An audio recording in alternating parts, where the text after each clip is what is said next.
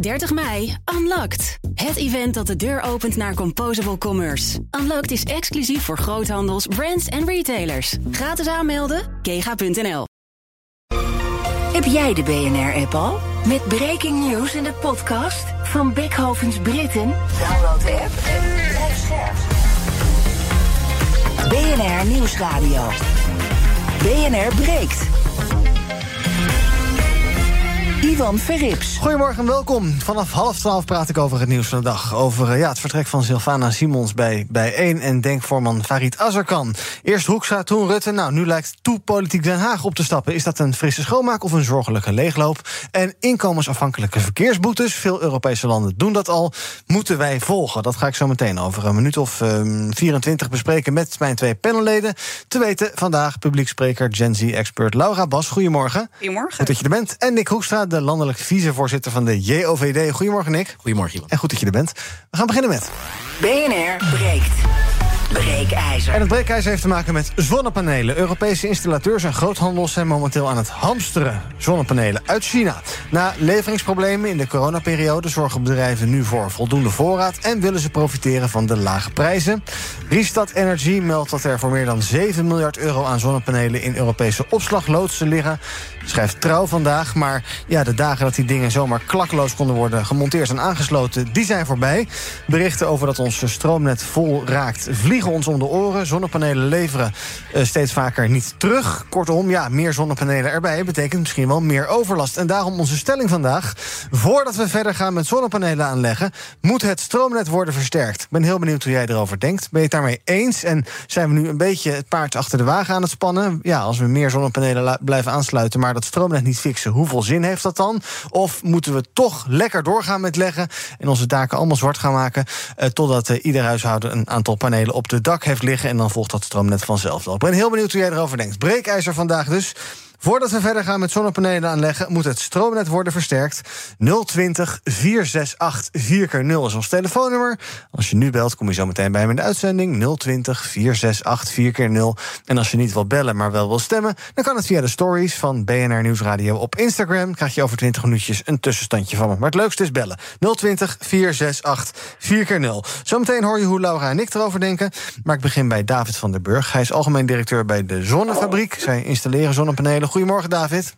Goedemorgen. Voordat we verder gaan met zonnepanelen aanleggen, moet het stroomnet worden versterkt. Wat vind jij? Uh, ik vind van niet. Nee, ik vind dat we daar uh, vol poel mee door moeten gaan. Uh -huh. En dat uh, netcongestie en alle problemen die erbij komen kijken, dat er andere oplossingen gevonden moeten en kunnen worden overigens. Ja, liggen die problemen wel met elkaar in het verlengde? Hebben ze met elkaar te maken? Absoluut, maar dat heeft sowieso te maken met de overstap naar een duurzame energievoorziening. Uh -huh. We worden steeds afhankelijker van, van uh, energie uit zon en uit wind. Op momenten dat het niet altijd voorspelbaar is. Uh, de afstemming van het verbruik daarvan is natuurlijk ingewikkeld. Moeten we aan leren wennen. We zitten nu op ongeveer 40% energie die we gebruiken uit duurzame bronnen. Dat moet naar 85 in 2030. Mm -hmm. Dat is een enorme omslag en het gaat veel, uh, veel aanpassingen vergen nog. Ja, en waarom zeg je dan niet, laten we even een pas op de plaats maken... Uh, dat we die infrastructuur op orde krijgen en daarna weer verder gaan?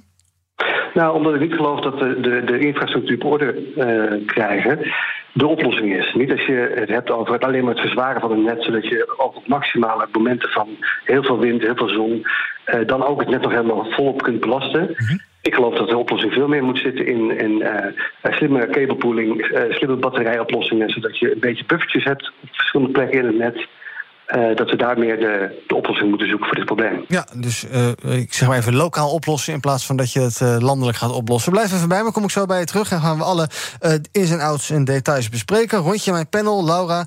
Ehm, voordat we verder gaan met zonnepanelen aanleggen, moet het stroomnet worden versterkt. Wat vind jij? Nee, ik ben het hier niet mee eens. Ik vind sowieso dat duurzame energie is gewoon de toekomst. Dus daar moeten we in investeren. En ik zou veel eerder zeggen van, nou, misschien moeten we dan die grote datacentra, die niet heel veel toevoegen aan, aan Nederland, dan moeten we die mijden, want die kost heel veel stroom. En dat gewoon burgers wel lekker zonnepanelen op hun dak kunnen leggen. Uh -huh. Maar wat ik een beetje mis, wat ik me ook afvraag, en ik ben heel benieuwd hoe de expert daarover denkt.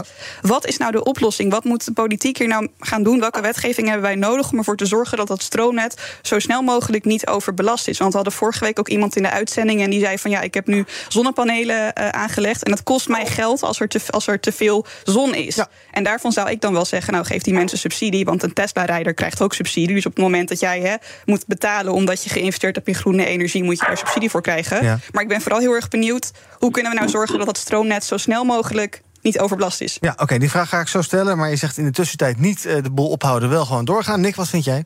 Uh, ik ben het daarmee eens. Ik vind ook dat wij uh, dat we die groene, uh, groene transitie nu echt moeten, moeten gaan maken. Mm -hmm. Er is de afgelopen jaren heel veel op, op ingezet. ik zou het zonde vinden als we dat nu, nu stoppen um, door, door ja, dit, soort, dit soort problemen waarvan ik denk dat expert heel terecht zet, die horen er nu eenmaal bij. En daar vinden we echt wel weer een oplossing voor. Maar wel heel erg benieuwd naar het antwoord ook. Nou, nou, laten we maar gelijk naar het antwoord gaan dan. Um, het is bijna alsof we nu het hele half uur gelijk gaan samenvatten in minuut vijf. maar dat geeft niet zoveel. Ehm, laten we dan maar. Ja, David, wat, wat Laura net ja. vraagt.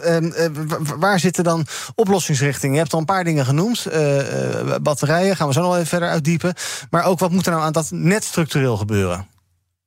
Nou, wat Langer noemt, dat volgens mij wel interessant is, dat sommige mensen met zonnepanelen nu uh, met, met een dynamische energietarief betalen op dit moment op momenten, bijvoorbeeld zondagmiddag als de zon schijnt en de wind waait hard en er is heel weinig verbruik van de industrie dan worden de, negatieve, hè, dan worden de prijzen van energie negatief op de apex-markt. Je hebt steeds meer dynamische energietarieven in de markt, ook voor consumenten.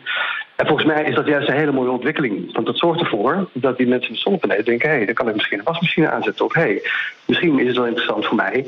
om voor dit soort momenten even de energie op te kunnen slaan in de batterij. Ja. Zodat ik later, eh, als om zes uur avonds iedereen thuis komt... de, de, de auto oplaadt, uh, de inductiekookplaat aanzet... Diezelfde stroom, die even overdag nog negatief was uh, op een later moment gebruiken. En op die manier krijg je eigenlijk juist prijsprikkel in de markt, ook naar de eindklant en naar de consumenten. Uh, om dus op, op momenten dat er veel zon is, dat af te nemen. Ja. Middels batterijen of, of middels apparaten die je snel, snel slim kunt aansturen. Um, en daarmee balanceer je in feite ook het net en, en, en werk je op die manier ook een beetje aan de oplossing voor uh, aanbod en, en afname, zeg maar, op afstemmen. Ja, maar ben ik dan niet als particulier de structurele problemen van, van de energieleveranciers en van de, van de infrastructuurbeheerders aan het oplossen? En hoe wenselijk ja, is dat? dat klopt, maar ik denk dat het niet zonder kan. En ik denk, kijk, het net is voor ons allemaal. We hebben natuurlijk netbeheerders en die zijn daar verantwoordelijk voor. Uh, alleen je kunt niet in een, uh, in een uh, samenleving die ook afhankelijk wordt van, van zeg maar, uh, aanbod van, van duurzame energie, mm -hmm. daar ben je wel van afhankelijk met z'n allen. Dus ja. daar, daar, zul je toch iets voor moeten doen. Ik vind het een mooie theorie, maar wat u net zegt, kijk, mensen werken natuurlijk gewoon overdag, een merendeel ja. van de mensen. En ja, de zon is er voornamelijk overdag. Dus dat is dan leuk dat het overdag heel mooi, hè, dat je dan denkt, nou, ik kan nu mijn was gaan draaien, maar als jij gewoon aan het werk bent, dan wordt dat natuurlijk heel erg lastig. Dus dan heb je er alleen in het weekend wat aan. Precies. We hebben dus eigenlijk een beetje twee filosofieën. Inderdaad, er zijn heel veel mensen die geloven heel erg in de, in de slimme aansturing van apparaten. Uh, ik ben daar ook niet zo van overtuigd, omdat je inderdaad, zoals je zegt, je, bent, uh, je auto die staat op, je werk uh, overdag, dus die kun je niet laden. Je wasmachine, ja, die had je dan s ochtends moeten instellen op 12 uur s middags aanschieten of van afstand. Hè, dat kan allemaal. Mm. De andere methode is natuurlijk dat je als huishouden een klein batterijtje hebt in je meterkast, die gewoon op een hele slimme manier, op het moment dat jouw zonnestroom volop binnenkomt en je gebruikt het niet, dat even opslaat. Um, en op het moment dat je het op de markt terug zou voeden, zou die prijs misschien wel negatief zijn. Hè? Dus dat kost het je effectief geld. Mm. Uh, maar laat je die dan even opslaan om die avond, als jij je wasmachine wil draaien, uh, diezelfde stroom uh, gewoon weer te kunnen gebruiken. Daar geloof ik veel meer in. En dan ontneem je in feite ook al het regelwerk en het nadenkwerk. En het is toch een low-interest product. Hè? Ik bedoel, stroom, dat moet er gewoon zijn. Het komt uit stopcontact. En je hebt geen zin als consument om daar altijd over na te denken.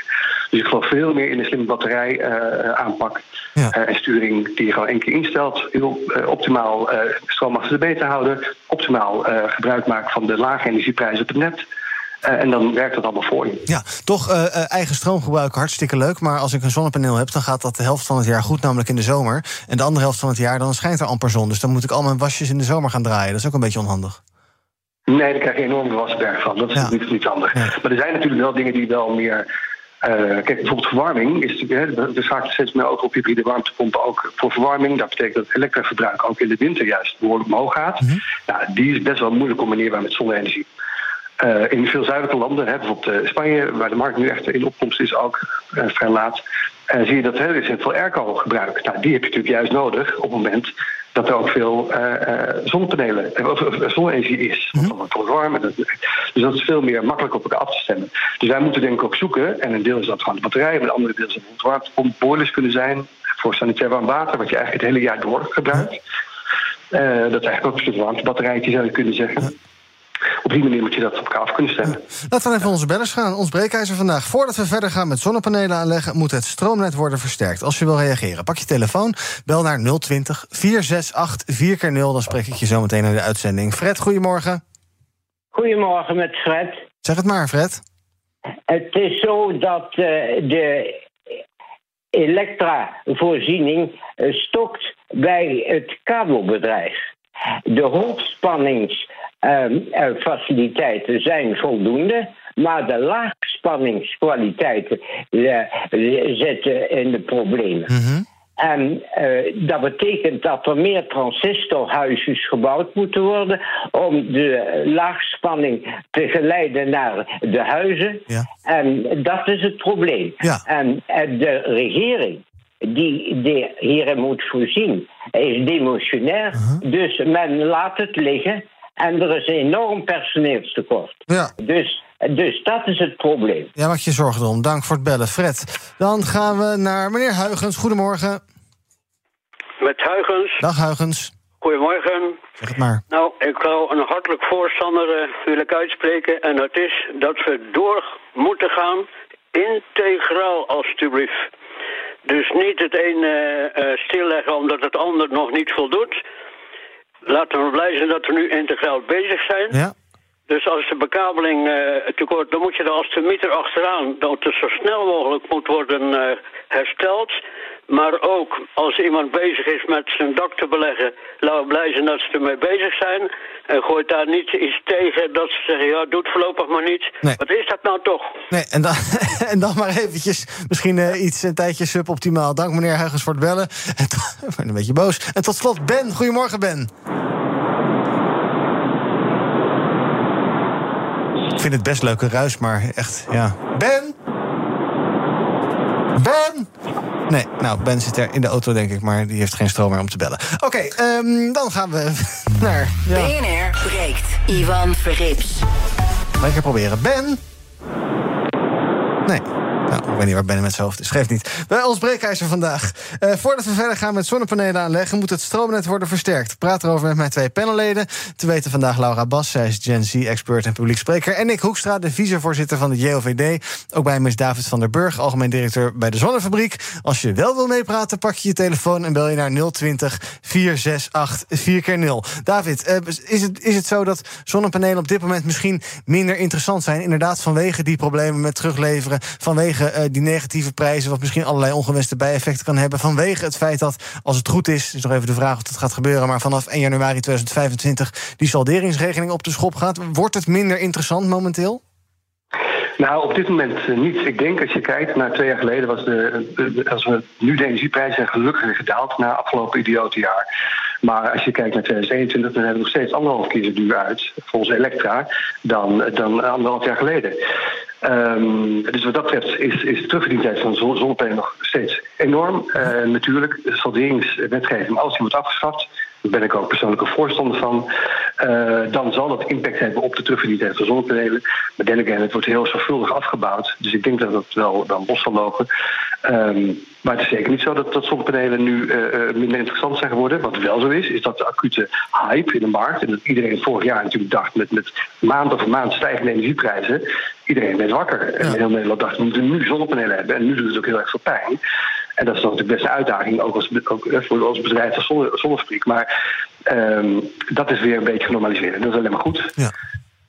Ja, en het was ook een beetje wat jij zei. Vroeger waren we gewend, ja, stroom was altijd beschikbaar, kostte altijd hetzelfde. Dus het maakte niet zoveel uit wanneer je de wasmachine aanzette. Nou, dat gaat misschien veranderen. Nick, Restart ja. Energy meldt dus uh, dat we vooral met z'n allen blijkbaar in, uh, in China aan het shoppen zijn. Dat er vooral ook enorme voorraden worden aangelegd, want het is nu goedkoop. Maar ik dacht toch dat we in, in Europa zonnepanelen wilden gaan maken. Liever wat meer dan uit China halen. Nick? Volgens mij wil Europa sowieso wat meer gaan nadenken over strategische autonomiteit. Ja. En, en niet afhankelijk zijn van één grote of een paar grote, grote leveranciers. Uh, kijk, als je het nu goedkoop kan inkopen. Uh, volgens mij kopen wij, uh, of, of, of je nou zonnepanelen inkoopt als, als groot bedrijf. of als, als, als inwoner gewoon naar de Action gaat. bijvoorbeeld heel graag producten die goedkoop in China gemaakt worden. Dus als we daar nu een, voorraad mee kunnen spekken, lijkt me dat prima. Ik denk op de lange termijn dat je zeker dat soort industrieën ook naar Nederland of in ieder geval naar Europa moet, moet willen halen. Ja, ja, dus, ja dus ook en en weer. ja, kijk, je zult wel principieel zijn het laten liggen. Maar precies, dan, dan ga je die transitie niet halen. Waarvan ik denk dat het heel belangrijk is dat we die wel, dat we die wel gewoon, gewoon halen. Ehm, maar je zult ja, op een gegeven moment natuurlijk gaan nadenken als die zonnepanelen natuurlijk gekoppeld worden aan ons energienet. En je weet niet hè, wat China daar weer instopt. Kijk naar wat bijvoorbeeld met veiligheidscamera's gebeurt. Er kan overal weer net een, een, software of een chipje in zitten wat, nou ja, wat, wat een risico kan zijn. Dus mhm. een deel van die industrie naar Europa halen zou ik helemaal geen slecht idee vinden. Nee. Die thuisbatterij, uh, zou je die graag hebben? Uh, nou, ik had er nog helemaal niet zo, uh, zo over nagedacht. Maar dat, dat lijkt me op zich best wel een heel erg goed idee. Ik vind ook prima namelijk dat die salderingsregeling eraf gaat. Hè. Dat een beetje net zoals zo'n jubelton. Dat, dat, dat doe je om even iets te stimuleren. En als dan op een gegeven moment uh, de markt zich daarna gedraagt... Dan, dan moet je ook heel snel weer met dat soort maatregelen, maatregelen stoppen.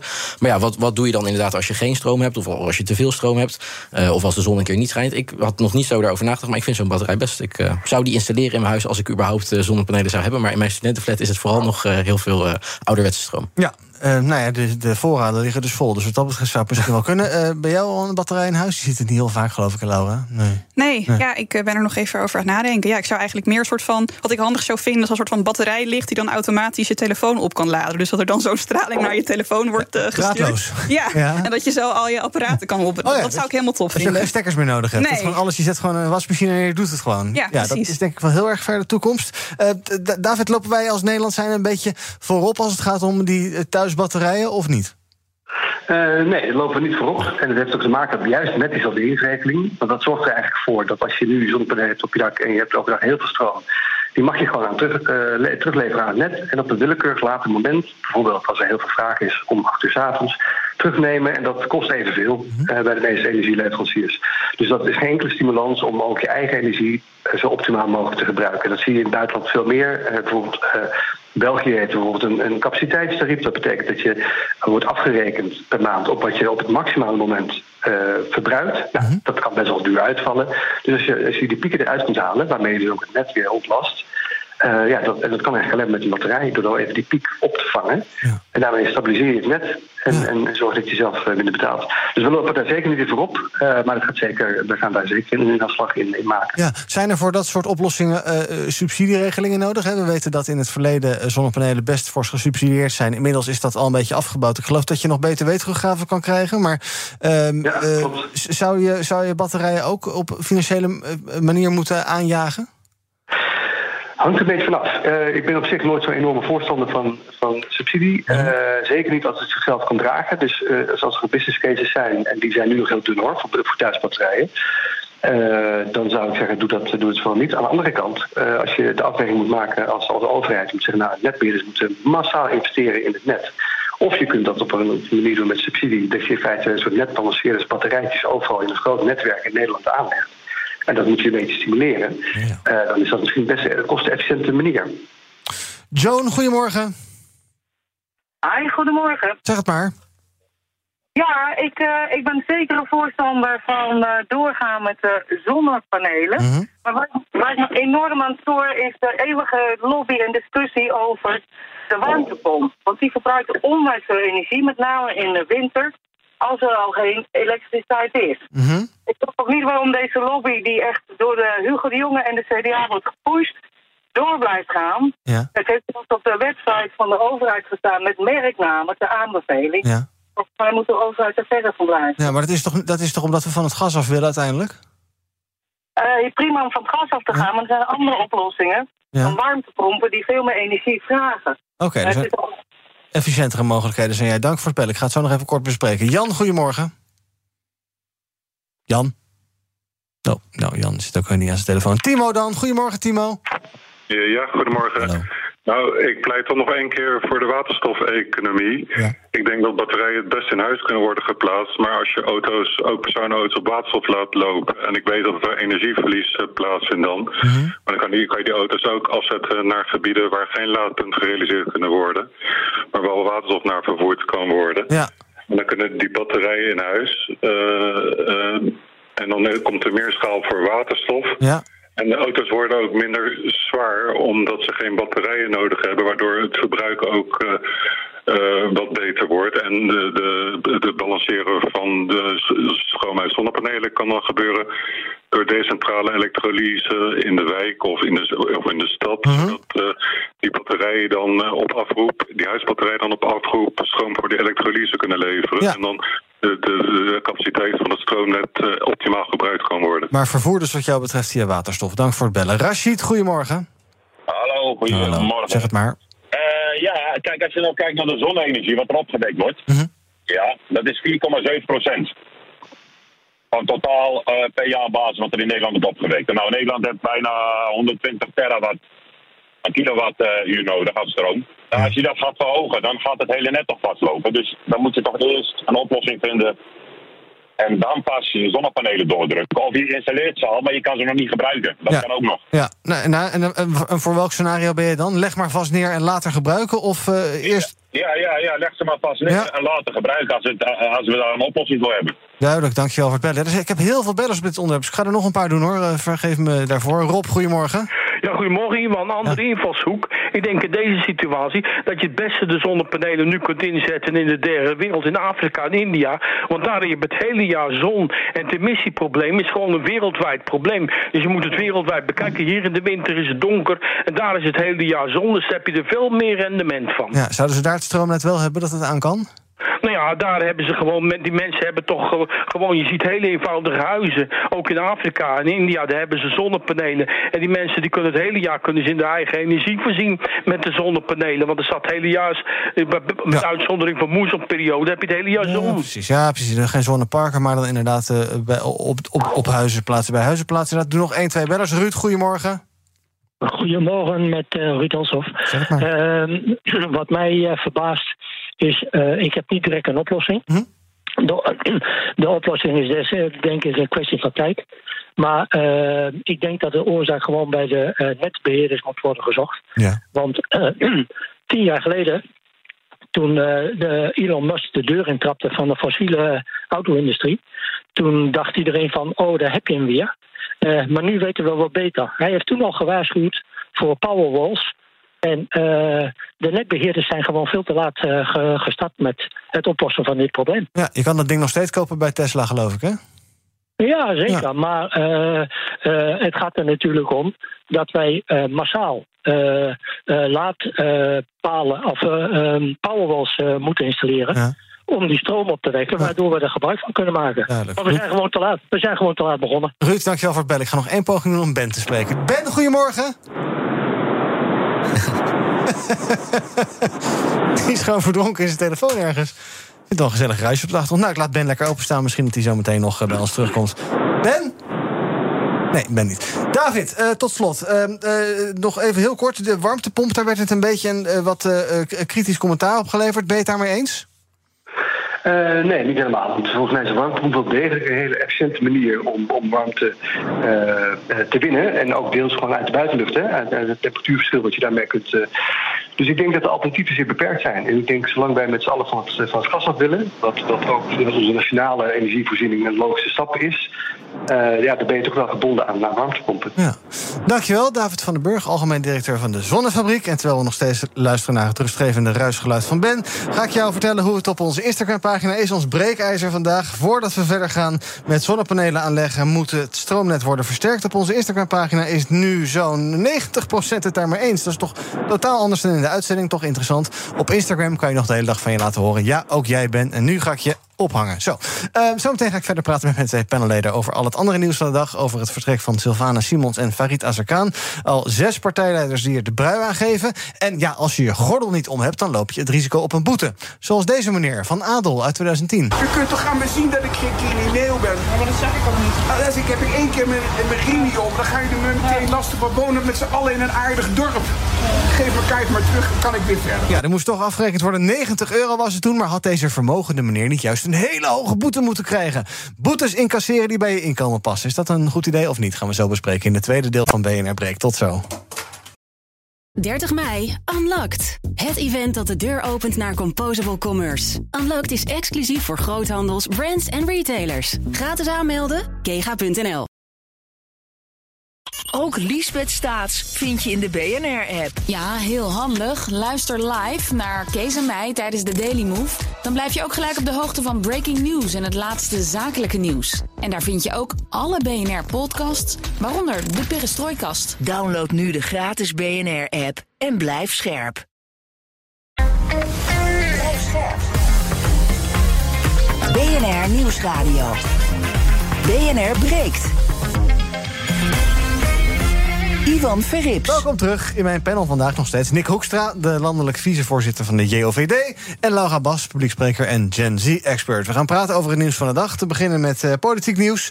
Uh, ja, afgelopen weken zijn er al heel wat partijleiders opgestapt. En de meeste die ook daadwerkelijk de politiek gaan verlaten. Nou, dat begon natuurlijk met uh, Wopke Hoekstra in de Telegraaf. En toen ging het als een malle. Uh, Rutte, Kaag uh, van de grotere partijen, Diane Den Haan. En nu bijvoorbeeld ook Sylvana Simons van Bij1. En Farid Azarkan van Denk, die bekend maakte om te stoppen als lijsttrekker. Azarkan deed dat gistermiddag hier op BNR als volgt. Ja, het kabinet is natuurlijk gevallen. Rutte is er eindelijk mee gestopt. 22 november nieuwe verkiezingen.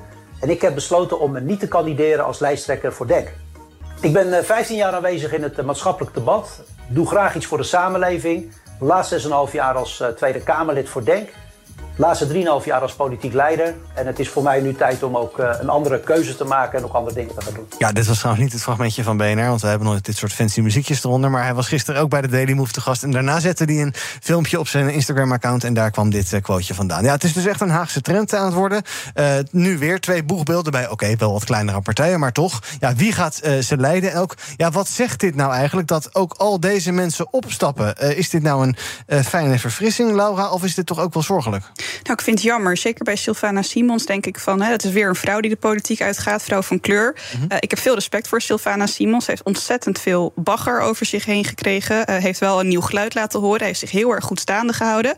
Maar wat ik ook bij de partij van Sylvana wel een beetje jammer vond... is, het, ging daar, het rommelde daar enorm. En ik ben hier even ingedoken. En ze hebben natuurlijk drie zetels gehaald bij de gemeenteraadsverkiezingen. Mm-hmm. In Amsterdam? Ja, in Amsterdam. Alle drie de zetels zijn afgesplitst. En Amadi, een van die, die heeft een interview gegeven... En die had daarin de volgende quote, en die vond ik best wel heftig. Mm-hmm.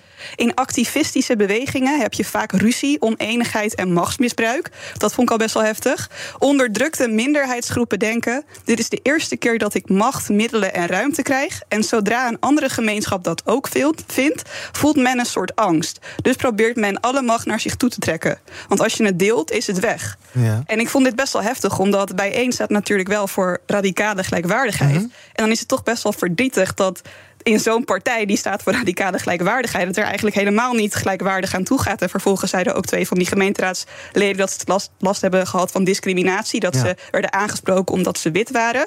En dat is ook een beetje, als je het wat breder trekt, ook een beetje mijn kritiek op die hele woke linksbeweging. Dat um, ze zijn altijd heel stellig, maar ondertussen liggen ze met elkaar ook de hele tijd onderhoop, overhoop. Het is gewoon niet een constructieve manier om op zoek te gaan naar een oplossing. Nee. En ik vind het best wel heftig dat een partij die staat tegen racisme, dat daar dit soort uh, uitspraken uitkomen. Ja, een beetje practice what you preach, maar dan toch niet. Nee, ja, dat Ja. vind ik heel jammer. Ja. Hoe, hoe, hoe verklaar jij dat, Nick? Ehm, nou ja, je, je ziet het eh, denk ik bij linkse partijen sowieso liniebreed. Eh Frans Timmermans wordt nu aangesteld bij GroenLinks PvdA. Terwijl daar hadden ze ook de kans om nu echt een... eh, ik denk dat Frans Timmermans een onwijs goede kandidaat is. Eh, maar daar hadden ze natuurlijk ook de kans om daar nu iets fris en jongs... en, en misschien zelfs ook, ook vrouwelijk. Hè. Het zijn toch partijen die altijd inderdaad nou ja, voor radicale gelijkwaardigheid zijn... voor quota op, op, op allerlei vlakken. Maar dan toch kampen met, met dit soort problemen. Ik vind het jammer omdat het ook ehm, nou ja, slecht uitgaat op de rest van de politiek... en de betrouwbaarheid van de overheid. Wat ik ervan vind dat Sylvana Simons en Azar kan stoppen... ja, prima als, als zij die keuze hebben gemaakt. Ik ga Sylvana Simons persoonlijk niet heel erg missen. Haar manier van politiek bedrijven is niet mijn, eh, eh, mijn smaak. Eh, Want je vindt haar te nou, activistisch of te fel? nou, het is altijd boos. Elk onderwerp is, is, is boos. Eh, en is, Of betrokken? ja, dat kan in mijn optiek ook op andere, op, op, op andere manieren. En eh, volgens mij zijn wij een, een coalitieland en een, een polderland... en moet je altijd de samenwerking op, opzoeken.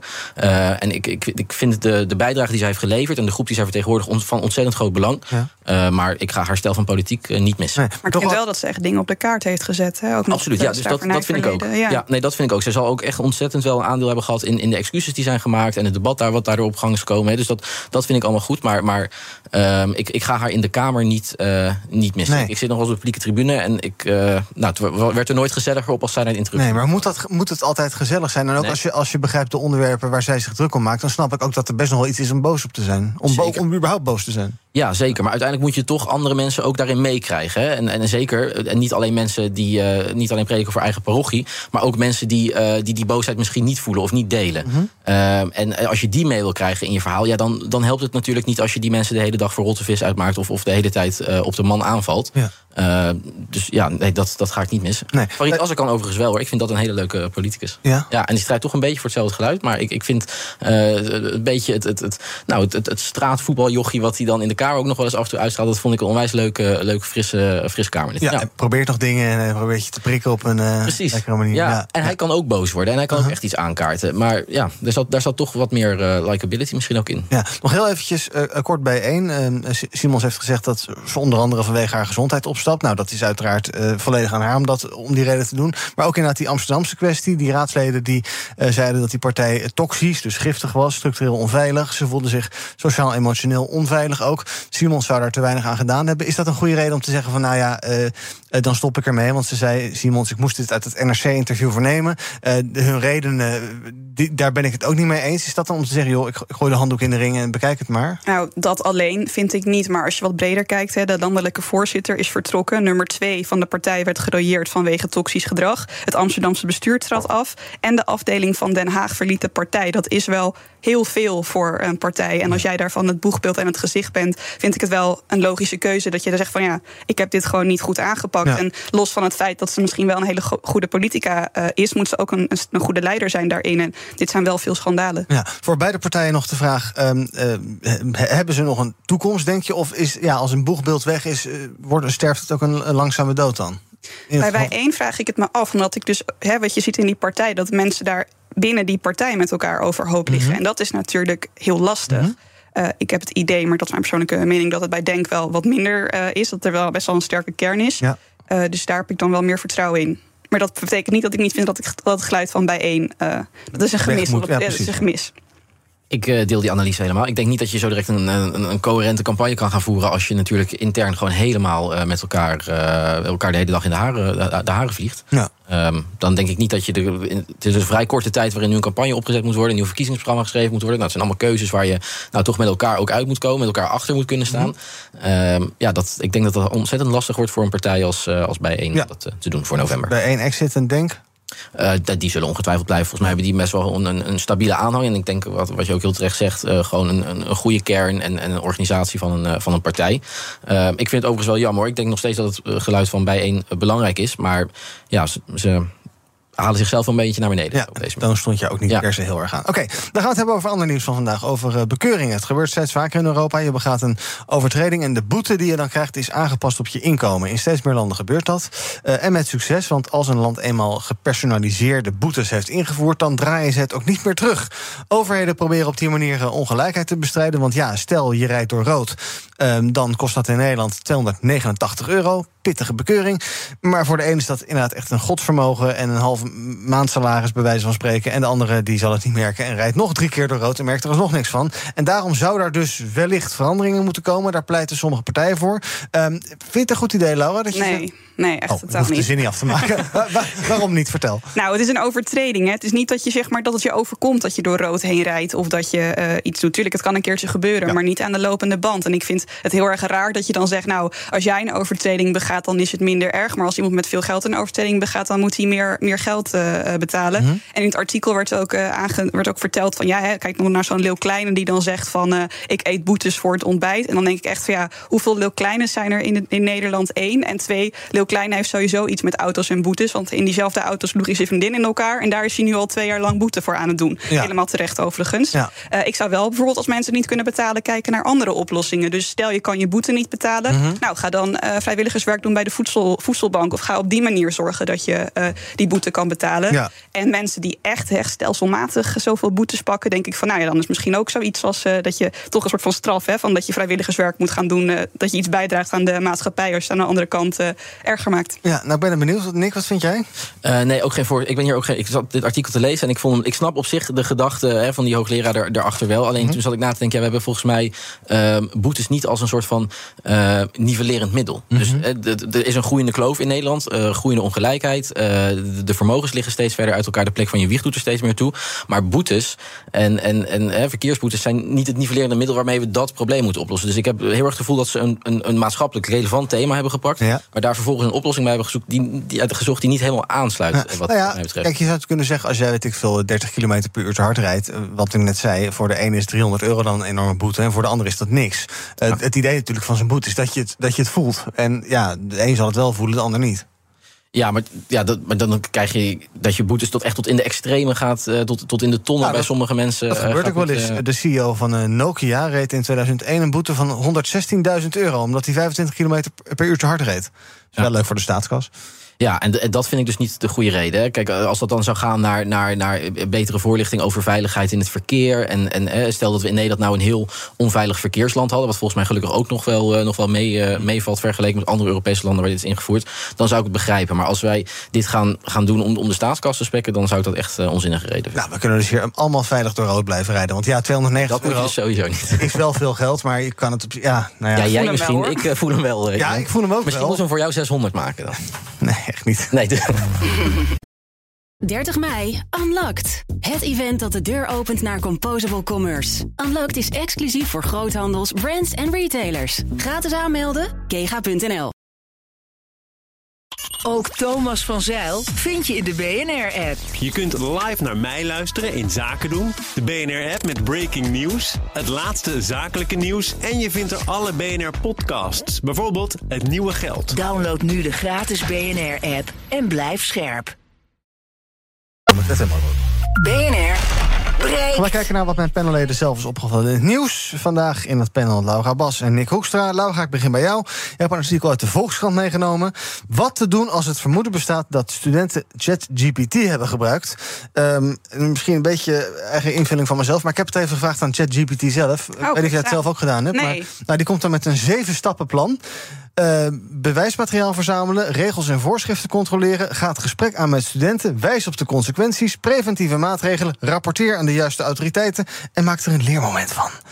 Ja, dat is al eigenlijk precies het tegenovergestelde wat de Vrije Universiteit gedaan Oh, heeft. nou vertel, waarom wilde je dit bespreken? Nou, er is dus een tentamen geweest op de Vrije Universiteit. En daar eh, een essay moesten studenten schrijven. Eh, en daar is gebruik gemaakt van, van ChatGPT. En in plaats van dat daar. Hè, ik vind dat eigenlijk best wel positief dat studenten eh, de nieuwe kennis benutten. Maar in plaats daarvan heeft de faculteit gezegd van iedereen die dat tentamen heeft gemaakt, ehm, hè, verklaren we ongeldig. Want ja, dit mag niet. Dit mag niet. En er waren van tevoren hè, er waren geen regels over dat je ChatGPT niet Mhm. mocht gebruiken. Is ook niet eh, vermeld. En ik vind het echt zo'n voorbeeld van. De universiteit moet een plek zijn waar je op wordt geleid voor de toekomst. ChatGPT is de toekomst. En wat doet de universiteit? Die schiet meteen in de verkramping en die zegt: Oh, nieuwe technologie en eh, fraude. En eh, nou, iedereen moet het opnieuw doen. Dat Ja. is helemaal niet. Hè, ik bedoel, als jij die, die arbeidsmarkt opstroomt, iedereen gebruikt, gaat ChatGPT gebruiken. En een merendeel gebruikt dat al. En ik zou juist, ik denk van nou ja, als je nou studenten wil leren omgaan met ChatGPT, eh, ga dan een keer een tentamen maken. Speel in op, op deze ontwikkeling. Ja. En doe dan een tentamen vragen. Want ChatGPT heeft ook heel veel dingen fout. Ja. Dus doe dan een tentamen vol met dingen. Dat als je ChatGPT gebruikt, dat je dan gewoon een één haalt. Omdat al die bronnen fout zijn. Dan leer je studenten veel meer kritisch nadenken. Ja. Dan dat je nu gaat zeggen van. Oh, jullie maken gebruik van nieuwe technologie die de toekomst is. Nee hoor, dit gaan we afstraffen. Ja, maar het probleem is misschien een beetje de, de intransparantie ervan. hè. Je kan bij wijze van spreken een heel opstel laten schrijven door ChatGPT. Maar als je daar niet open over bent, ja, dan heb je er zelf. Het is een beetje wat je vroeger had, dat je dacht van nou, Wikipedia, copy-paste, hartstikke idee. Nou, daar hebben we natuurlijk allemaal eh, plagiaat-check-systemen voor. ChatGPT staat er nog een beetje in de kinderschoenen. Dus dat is misschien het probleem. Toch dat je wel open moet zijn over wat je wanneer Nou, gebruikt. Het is van alle tijden. Ik, bedoel, ik ben vorig jaar afgestudeerd. Toen hadden we helaas nog geen ChatGPT, maar wij hadden Culibot. En dat was dan een soort van bot die dan zinnen voor je kon parafraseren. Ja. Dus dat is eigenlijk een soort van kinderversie van ChatGPT. En iedereen gebruikte dat. Dus ik denk dat we er ook wel gewoon open met z'n allen over kunnen zijn dat dit gewoon de toekomst is. En weet je, als de Vrije Universiteit nu een, een, een course zou ontwikkelen waar iedereen uh, voor zich gewoon aan kon melden. Een cursus Mhm. waarin je leerde hoe je ChatGPT kon gebruiken om goede wetenschappelijke artikelen of opinieartikelen te schrijven. Ik zou vanavond uh, bij de VU zitten en, en dat, uh, dat college gaan volgen. Super handig. Direct inschrijven. Nick, ben jij een groot gebruiker van ChatGPT, Bing, wat heb je nog meer? Google Bart tegenwoordig, ja. al dat soort clubs? Uh, nee, nee, weinig. Maar ook omdat uh, dezelfde reden eigenlijk. Ik, ik, ben ook praktisch bijna klaar met mijn, met mijn studie. Uh, en ik heb dat nooit gebruikt in mijn mm -hmm. studie. Maar ik zie bijvoorbeeld nu bij mijn huisgenoot wel dat, dat, dat nou, hij maakt daar veelvuldig gebruik van. Om, om zijn, nou, zijn teksten te laten controleren op zijn spelling en zijn grammatica. Zeker als je het een keer in een andere taal moet schrijven. Of, of toch een introductie net even wat anders. Of, of woorden laten inkorten. Um, dus ik denk dat we inderdaad niet met deze digitalisering in de verkramping moeten schieten van oh, dit overkomt ons en het is allemaal heel erg erg. Maar juist inderdaad heel erg positief moeten benaderen van oké, okay, hoe gaat dit ons nou helpen de ja. komende, komende 100 jaar? En laten we, laten we daarop focussen. Natuurlijk zitten daar veiligheidsrisico's en, en problemen aan waar je oog voor moet hebben. Uh, maar ja, niet zoals uh, de VU uh, in, in, de, in de kramp springen en denken van hier, hier moeten we meteen een hele lichting een tentamen ontnemen. Nee.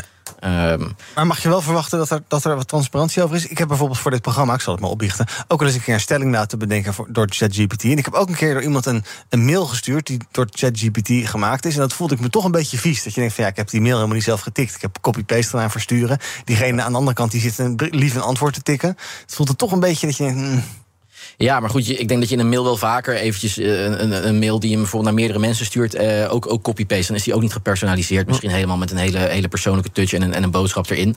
Uh, ik denk dat dat op zich helemaal niet, uh, niet erg hoeft okay. te zijn. Je hoeft ook van mij niet in die mail dan te zetten, deze mail is geschreven door, door ChatGPT. kijk, als jij vroeger bij een groot bedrijf werkte, dan liet je bijvoorbeeld ook een secretaris misschien een mail voor jou schrijven. Ja. En dan zet je alleen je handtekening eronder. Hè. Dus dan schreef je misschien zelf ook niet.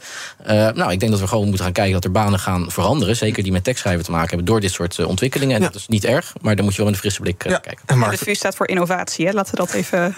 En Mark Rutte schrijft zijn eigen toespraak natuurlijk ook niet altijd. Tot slot, heel even kort. Uh, uh, ik geloof dat de BBB heeft aangekondigd... dat ze ook voor hun uh, verkiezingsprogramma ChatGPT gaan gebruiken. Ook een goed idee dus? Ik vind het, ja, als ja. ze zorgen dat de, bron, dat de bronnen kloppen... vind ik dat een heel goed idee.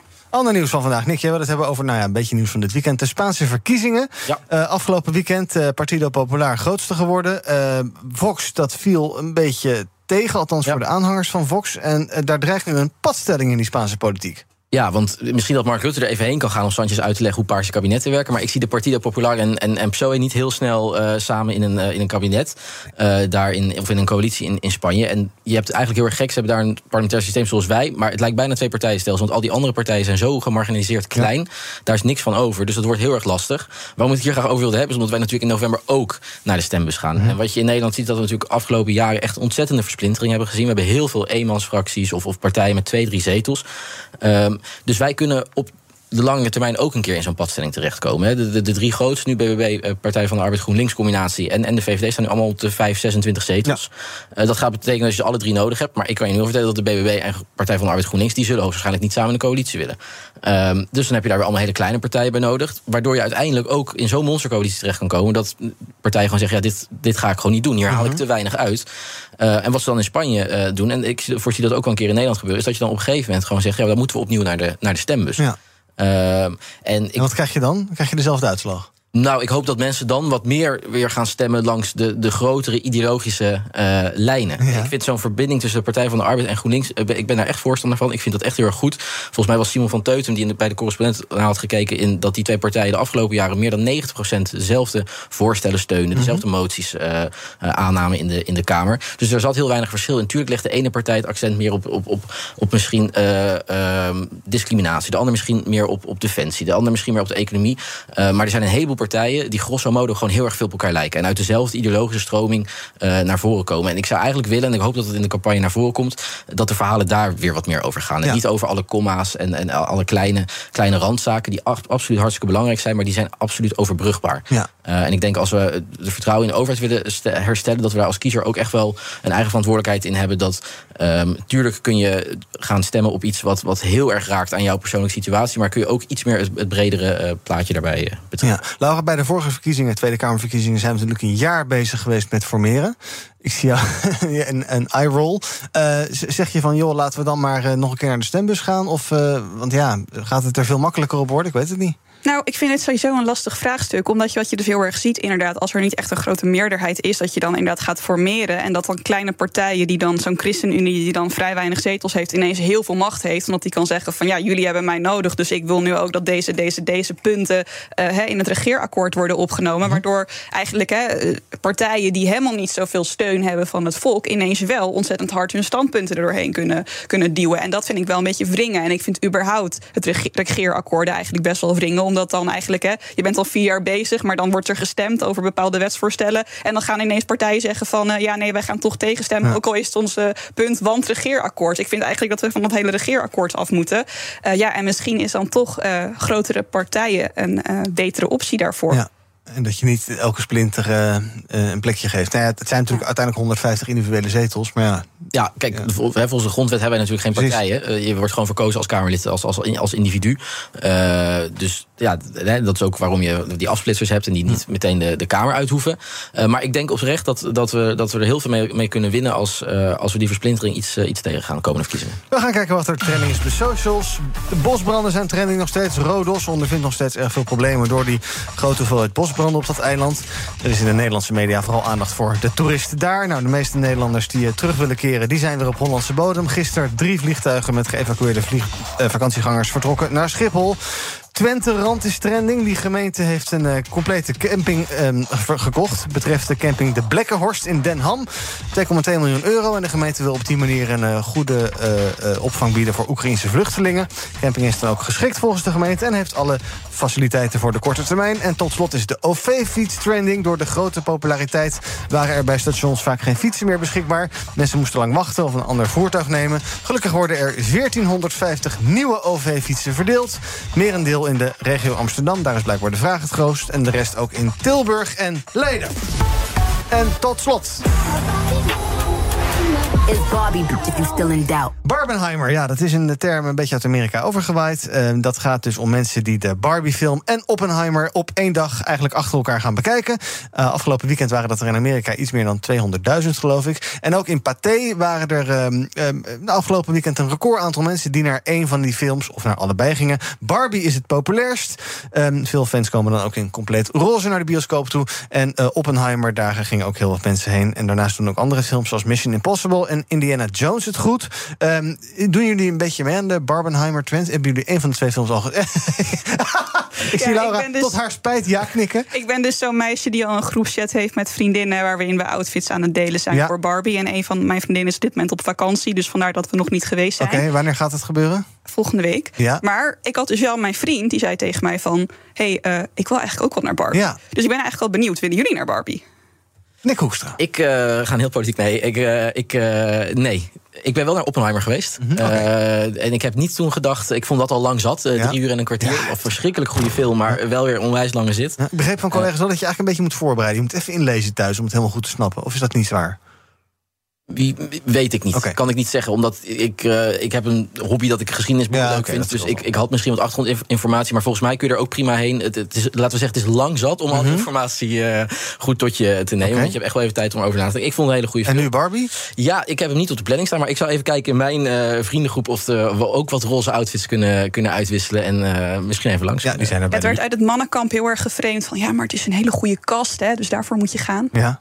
Oh ja, maar ik zou daar helemaal niet ongemakkelijk zitten hoor, als ik daar in een roze uh, t-shirt zag. En dat, dat niet. Alleen ik had, ik, toen ik die trailer zag, nou niet zoiets dat ik dacht, nou daar wil ik heel graag heen. Nee, ik, heb, ik heb een beetje hetzelfde denkproces doorgemaakt. Ik dacht eerst ook een film over Barbie. Uh, tot ik een trailer zag. En dan staat er bij onder andere deze film is voor mensen die Barbie haten. Toen dacht ik, oh, dan wordt het misschien toch wel leuk. En het verhaal is dus ook een beetje, Barbie moet de echte wereld in om daar iets te gaan doen of zo, toch? Ja, en het schijnt ook wel een beetje feministisch te zijn. Dus ik ben heel benieuwd. Ja, uh, oh ja, die heb ik toen nog niet gezien, dat is waar. Nou oké, okay, ja, ik ben ook heel benieuwd. Uh, maar ga je de Barbenheimer doen? Dus eerst Barbie en dan Oppenheimer of dat niet? Nee, ik ga gewoon fully Barbie in pink met vriendinnen... en dan daar foto's van maken en op Instagram zetten. Heel veel plezier bij Barbie volgende week dus. Je kan Laura Baster. Waar ga je? Naar welke plaats? Ja, ik ga in Beverwijk, denk ik, bij Cineworld. Nou, je kan er wellicht tegenkomen in het roze, maar dat is iedereen daar. En Nick Hoekstra binnenkort ook in de roze te vinden bij Barbie. Ongetwijfeld, ja. Morgen. Een nieuwe, ja, hij zegt ja, maar hij bedoelt nee. Morgen, ik weet nog niet of ik ga. Ik, ik wil eigenlijk wel, maar... Maar nou, wat houd je tegen dan? Uh, nou, ik, wil dus, ga dus eerst, ik ga zaterdag naar Oppenheimer. Ja. Uh, in IMAX. En uh, ik moet nog gewoon even nadenken of het Ik zou je festival-oordopjes trouwens meenemen. Ik was ook IMAX. Het, ja, het is fantastisch, maar het is echt... Het mag van mij tandjes achter in de bioscoop met geluid alles doen. Ik ga mijn festival-oordopjes meenemen. Dank jullie wel voor jullie aanwezigheid. Laura en ik, morgen een nieuwe BNR breekt. Tot die tijd BNR volgen via de socials waar je wil. En zometeen de radio aan laten staan. Zaken doen met Edwin Mooibroek. 30 mei, Unlocked. Het event dat de deur opent naar Composable Commerce. Unlocked is exclusief voor groothandels, brands en retailers. Gratis aanmelden, kega.nl.